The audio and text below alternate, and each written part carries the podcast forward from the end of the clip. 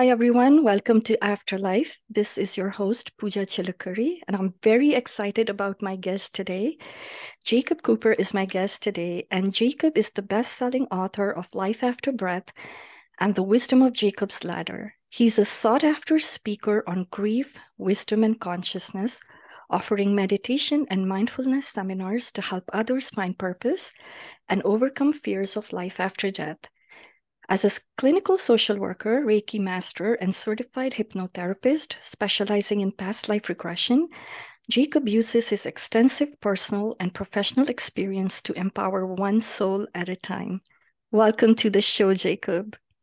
Oh, such an honor. Thank you for having me, Pooja. Really, I'm so glad that the heavens opened up and we connected me too, me too. And I just have read both your books. I've read your memoir, Life After Breath, and I read your recent release, The Wisdom of Jacob's Ladder. I mm. haven't been able to put them down. Like I read them both in one shot.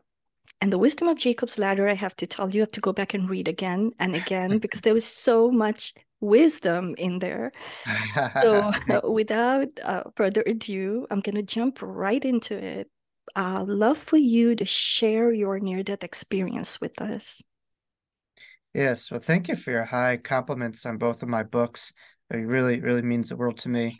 Um, but you know, at three years old, September 1993, I had an NDE due to suffocating as a result of whooping cough, and uh, I went to a playground that day, and you know, I wasn't able to breathe due to, due to suffocation. And so I was climbing a ladder onto a slide, hence the name, the Wisdom Jacob's Ladder. And I got to the top of the slide and I just started to suffocate, where there was no breath to hold on to. Uh, there was no life that I was experiencing, it was just this endless period of torture and suffering, you know, that I was having and suffocating and trauma. Uh, but, you know, after when I was suffering and suffocating, I was able to surrender to something else. And this was a breath beyond my human body. And this was the breath of eternity. And so while my actual human breath wasn't working, I recognized that there's a breath within all of us, the breath of creation. And so I was able to surrender to this. And once I surrendered, I acknowledged the pain, but understood that, you know, it came and gone, that this breath of eternity triumphed the breath of the human body that was taken from me it was when I was able to transcend this experience and cross over. And I had a profound near death experience, uh, which I chronicle in both my books.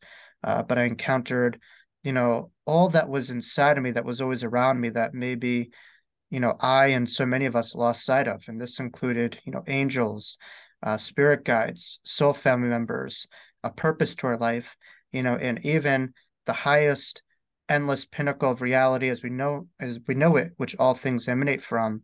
And the best way that we could describe that in our vernacular is God, but it goes far beyond, you know, a word to describe that. So it was profound. It was a roller coaster of intense lows and the highest of highs that you could possibly imagine. Wouldn't wish it on anyone, but wouldn't trade it for anything. And I'm grateful for it. Um, it was a real blessing from you know the heavens to have this experience um you know i'm grateful for every part of it. And i'm so grateful that you took the time to share that experience with us jacob. Um, i remember from reading your memoir and from listening to you right now it, it was when you were a child. Right. and you know one of the things i wonder about crossing over you know experiencing reality from a very different point of view did you still feel like that was the child Jacob that was experiencing all that um, that you experienced. Yeah, I think two things could be true at the same time. We live in a reality where it's like, right, we have one thing and that has to be true, you know, and that's it. So, you know, when I was crossing over on the other side, yes, I was aware of myself in that three-year-old self, but I was also the real experience. This, you know, came from beyond my three-year-old body you know this was the soul that i was experiencing it in my infinite awareness. And so i think each and every one of us has attachment to our chronological ages our cultures you know our jobs and all this stuff.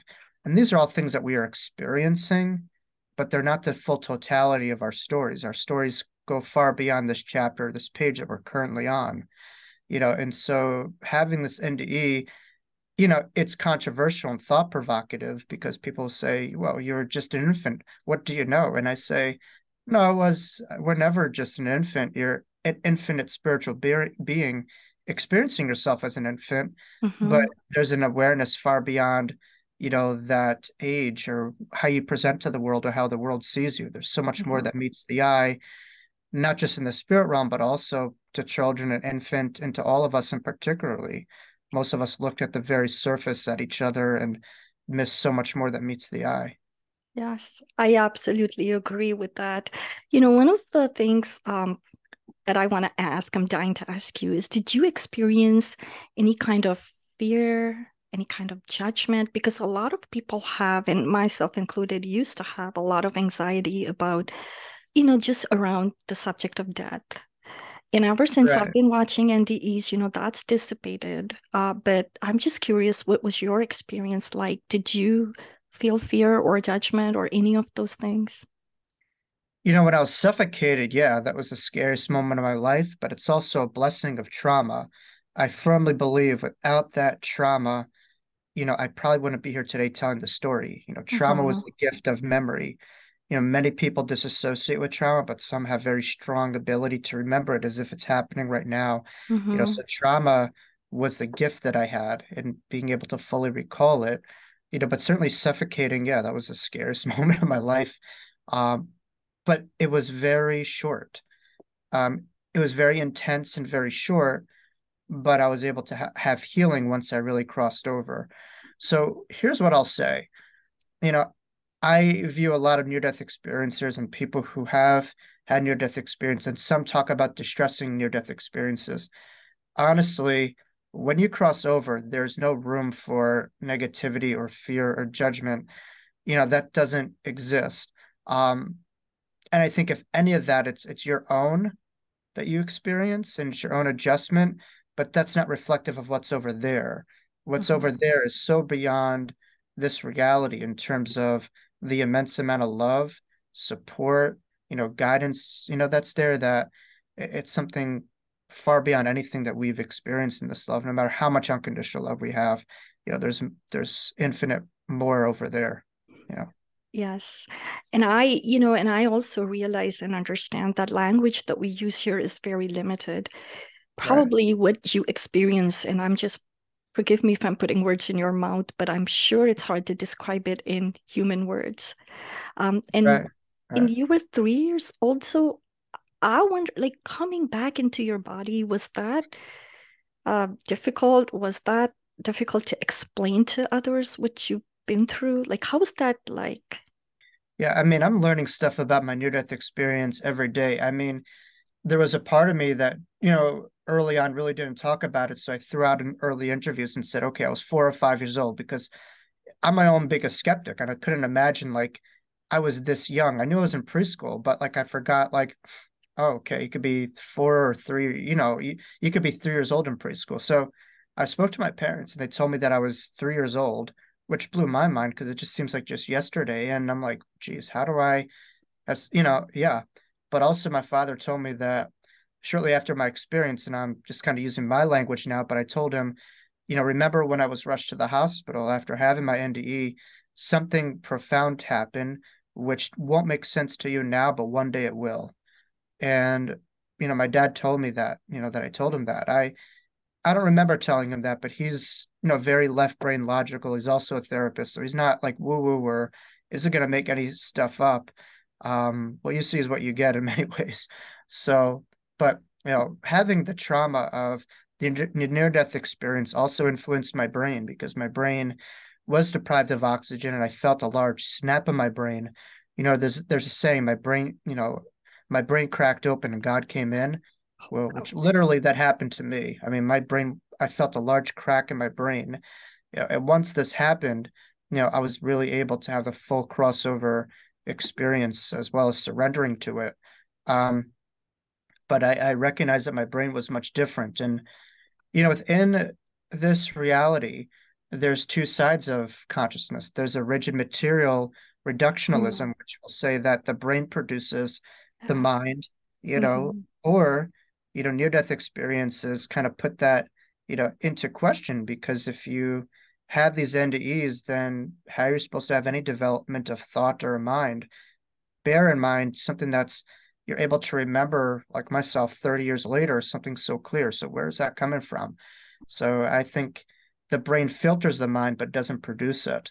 Uh, but you know, very early in my childhood, I would have a lot of these, you know, mediumistic experiences, and I was crossing over on a regular basis. Uh, but I recognized that the world around me was so blind to this stuff, and they mm-hmm. were so, so foreign to them.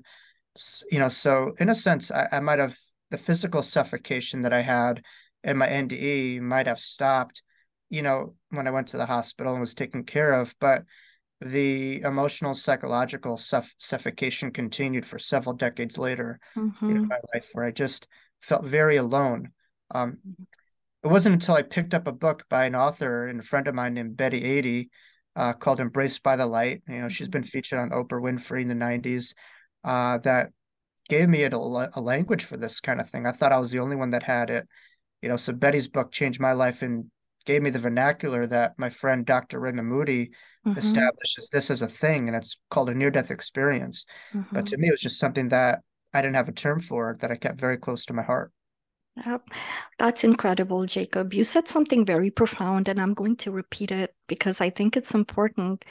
Uh, you said that the brain doesn't, the brain filters the mind, it doesn't produce it. I have to mm-hmm. write that down somewhere for myself. The uh, brain does not produce consciousness. I, yeah. I am living proof of that. Yeah. Yes, yes, you definitely are. And you also said something else, you know, um, you discovering Betty's book. Yeah, I've heard um, think I've heard her story. It's incredible also. But uh, you know, being a child, being a teenager, uh, there's this human part of you that wants to fit in, right? So I know you having these spiritually transformative experiences crossing over probably made it very difficult as a teenager to, um, you know, adjust and fit in. So do you want to comment on that? Because I know teenagers go through a lot, anyways. But to have that yeah. extra yeah. it was very hard. I mean, there's always black sheep in families, but you know, my family, we had the same food, we had the same house, we had the same parents, but I was by far the most difficult child of them all. And what was the differentiating factor? I understand there's black sheeps and differences, but I was a tremendous outlier beyond a black sheep. Yeah. Um, you know, I started therapy at 10 years old. I was just someone who wreaked havoc. Um, but in a way, you know, there was a reality that I was resisting in some way, you know, that I wasn't agreed with or it just didn't make sense.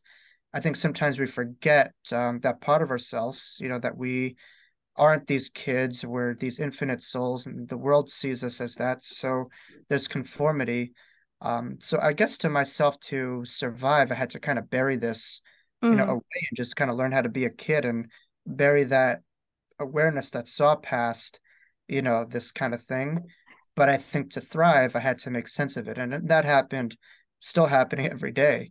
Yeah. Um, you know, so, you know, to, to be called a kid or to go through this again, knowing that I'm not a kid and experiencing myself as that was was quite challenging. It lead to a lot of defiant behaviors. And, you know, because people were looking at me as something that I knew that I just was not.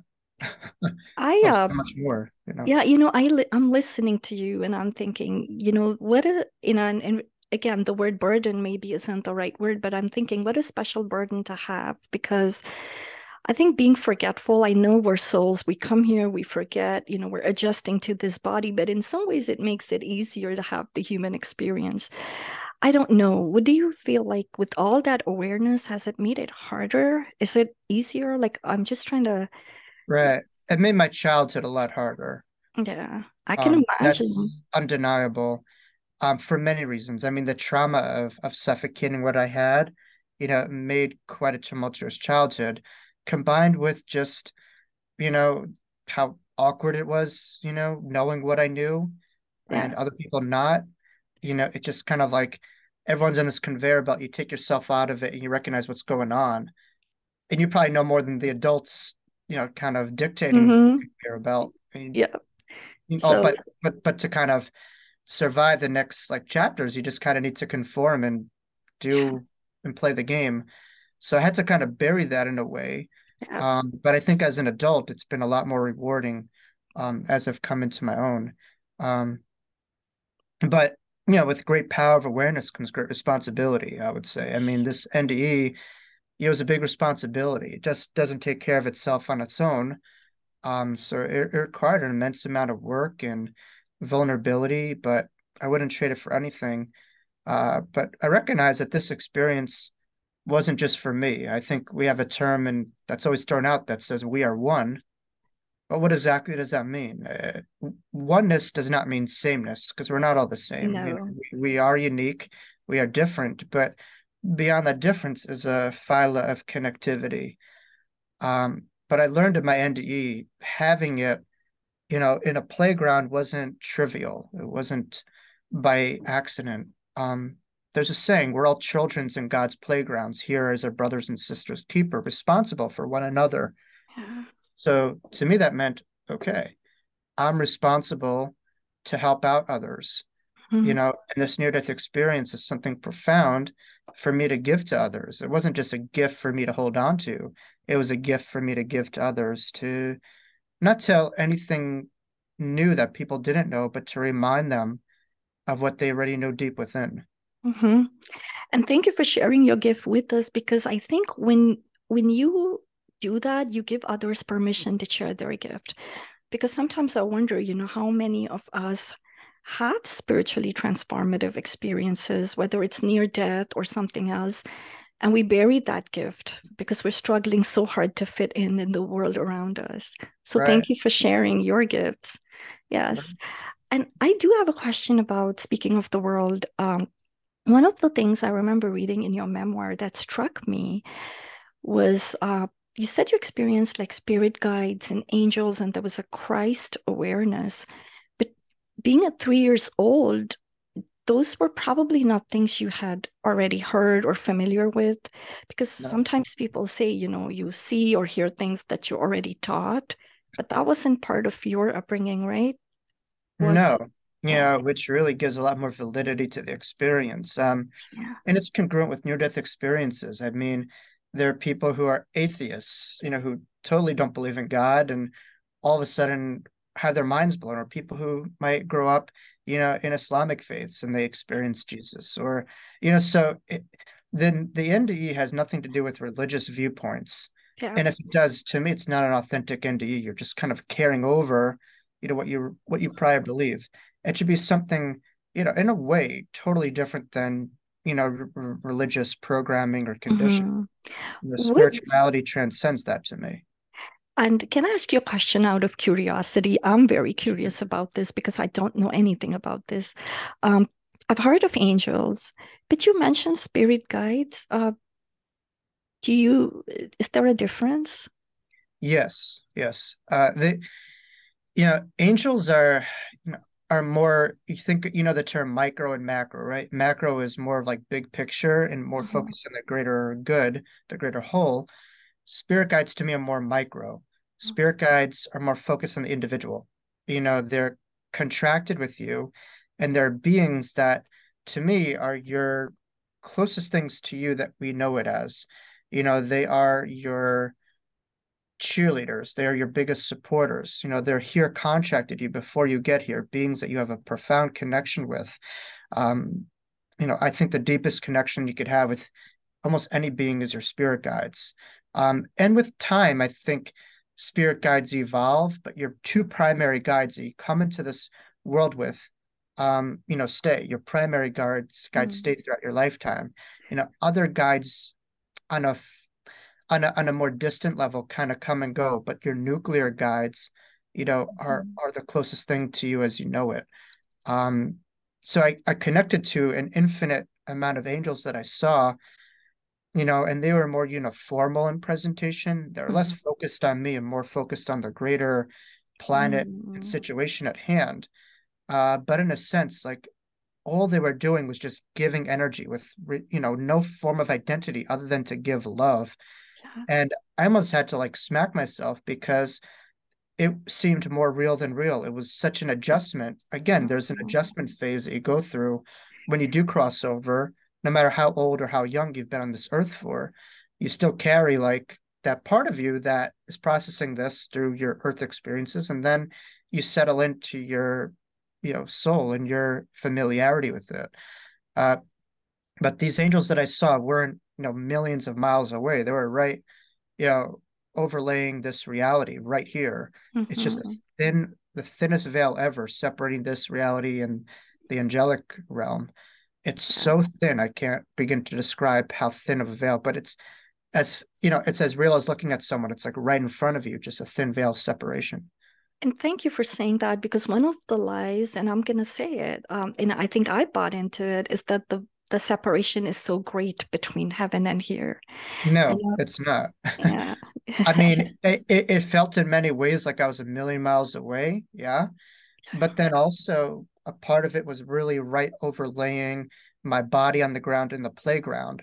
Yeah. It was right there. So that's really my inspiration that the hereafter doesn't have to be after it is now it's it's around us inside of us not millions of galaxies away it, it can be because you're talking about the infinite so the mm-hmm. infinite is not one place they could point to and say this is it so yeah. it's all around us near and far yeah. you know all inside of us at the same time and, you know, listening to you also gives me hope that we're never alone, right? You're talking about the guides, the angels.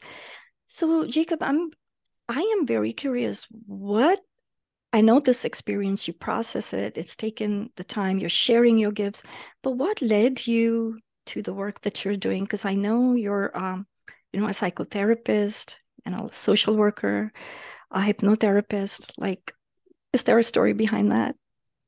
I mean, you know, yeah, you know, I, I would say at the very basic, I was given my life given back to me when I was mm-hmm. not able to hold on to anything and experience endless suffering. You know, I was saved from that and experienced euphoria and the mm-hmm. recollection that there is only life. You know, life is is you know only that there is. But you know, later in life, I remember you know, and I recognized that people could be alive but could really be dead. They're not connected or they're not really truly living. So the key is is to live while we live. So my goal was really to give back that life force that I was given back in my NDE to other people who just felt out of sorts or disconnected um, to really gain back their power and something that was always inside of them. They're kind of like the Wizard of Oz, like you had the power all along in you. Yeah. But sometimes we forget that and our identity of suffering triumphs our true identity of endless love and endless potential inside of all of us. Um, so I think it's really is about, you know, filling each person that I connect to in their box in a different way. Our box mm-hmm. determines our reality. How we see ourselves in this box when we fill it in will determine how we see reality. You know, so if you're able to be vulnerable enough, you know, to make the unknown something that you don't fear, um, and something that you transform, you know, it could change. You know, when you think about it, the world was once seen as flat, you know, throughout the majority of societies we know it. But through daring discovery, you know, they were able to understand that that is not the case, that the world mm-hmm. is round. Yeah. So they were able to challenge what they knew to allow themselves to go into the unknown. And I think people get stuck of this afterlife stuff because they'd rather hold on to what they know than to open themselves up to what they don't know. Mm-hmm. So I mm-hmm. think growth comes from making friends with the unknown and constantly expanding our horizons, knowing that we can't die, you know, from that, but we can die in in a way from stagnation. Yes. We can't die from not moving. That is not living while we're living. To me, life force is kind of like a body of water. It replenishes itself. It's not a mm-hmm. stagnant body of water that has no flow you know, no one wants to be around that, you know, yeah. want yeah. to be around something that's fresh and recreates itself and expands and, you know, has a rhythm to it. And you know, I really appreciate you uh, sharing that um, stagnation. I think a lot of us cannot move past our pain. Right. Um, you know, I've even heard, and I don't know if it's true, that we can become addicted to our pain. So I appreciate. Yeah. As a society, just look at the news. What's there? It's not um, angels and fairies. It's you know us versus them you know that kind of thing and yeah. taking on political identities to triumph our spiritual identities And actually, that brings me to a lot of the insights that I found in your uh, recent book, The Wisdom of Jacob's Ladder. Um, I love that book. I really do. I have un- I've already ruined it. I've like underlined it, written in it. I'll have to send you a signed copy to, you know. yes, thank you. Um, so one of the things I learned from that, you know, you're helping people process grief.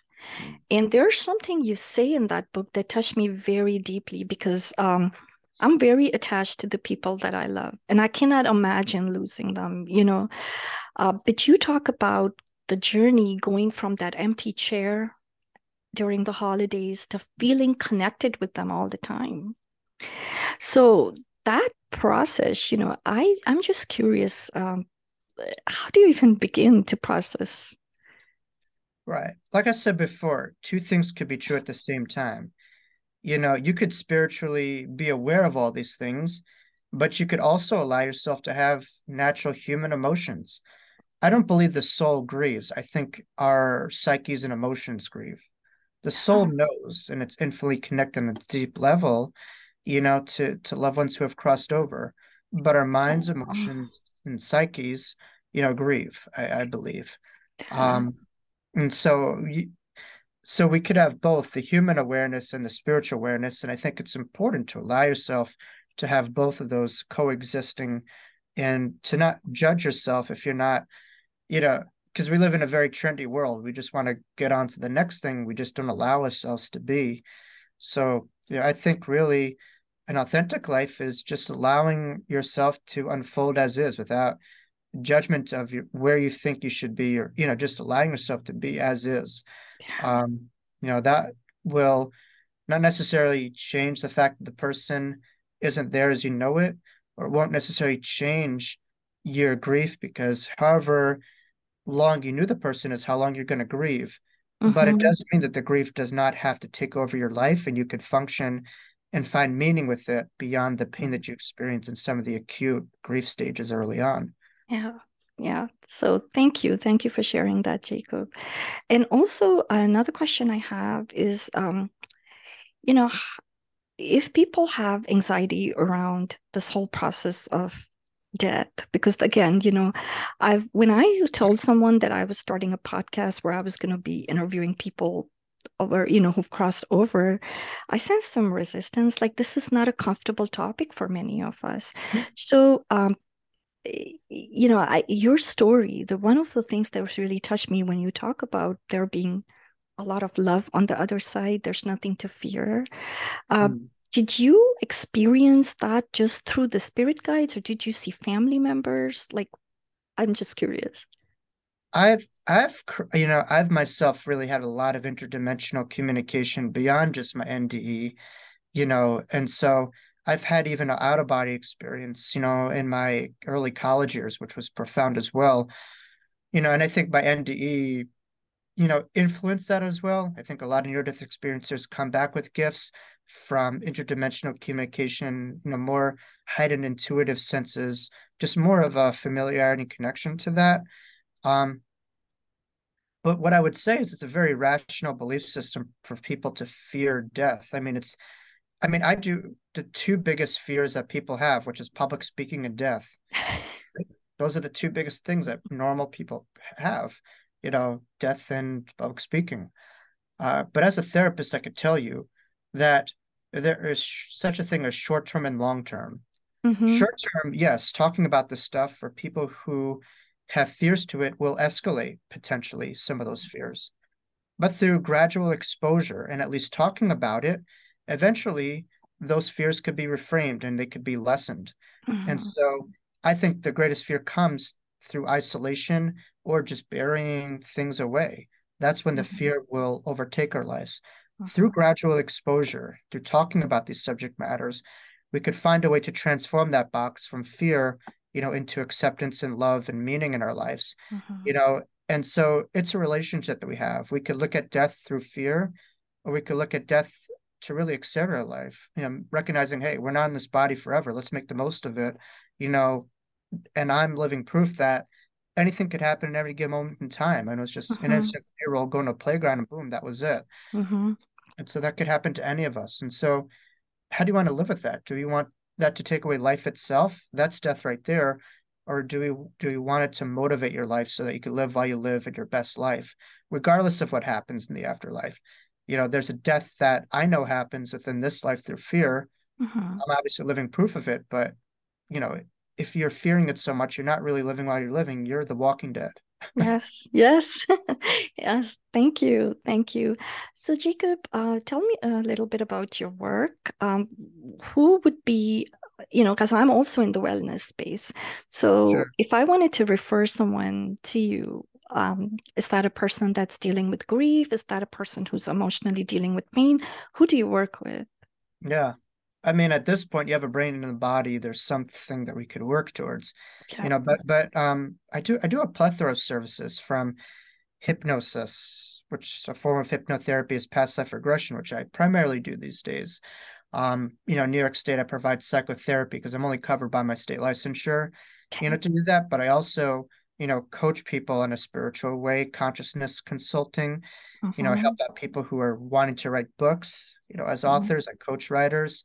Um, I do provide in-person or distance Reiki session, you know, mindfulness session, you know, so I do groups and individual sessions. So I believe we are multidimensional beings and not just our bodies. You know, we have, you know, psychological makeups, we have emotional makeups, uh, we are person in our, our environment, you know, so I think, you know, my goal is to meet people where they're at and finding different ways to navigate the needle of their lives to progress to greater heights in their situations.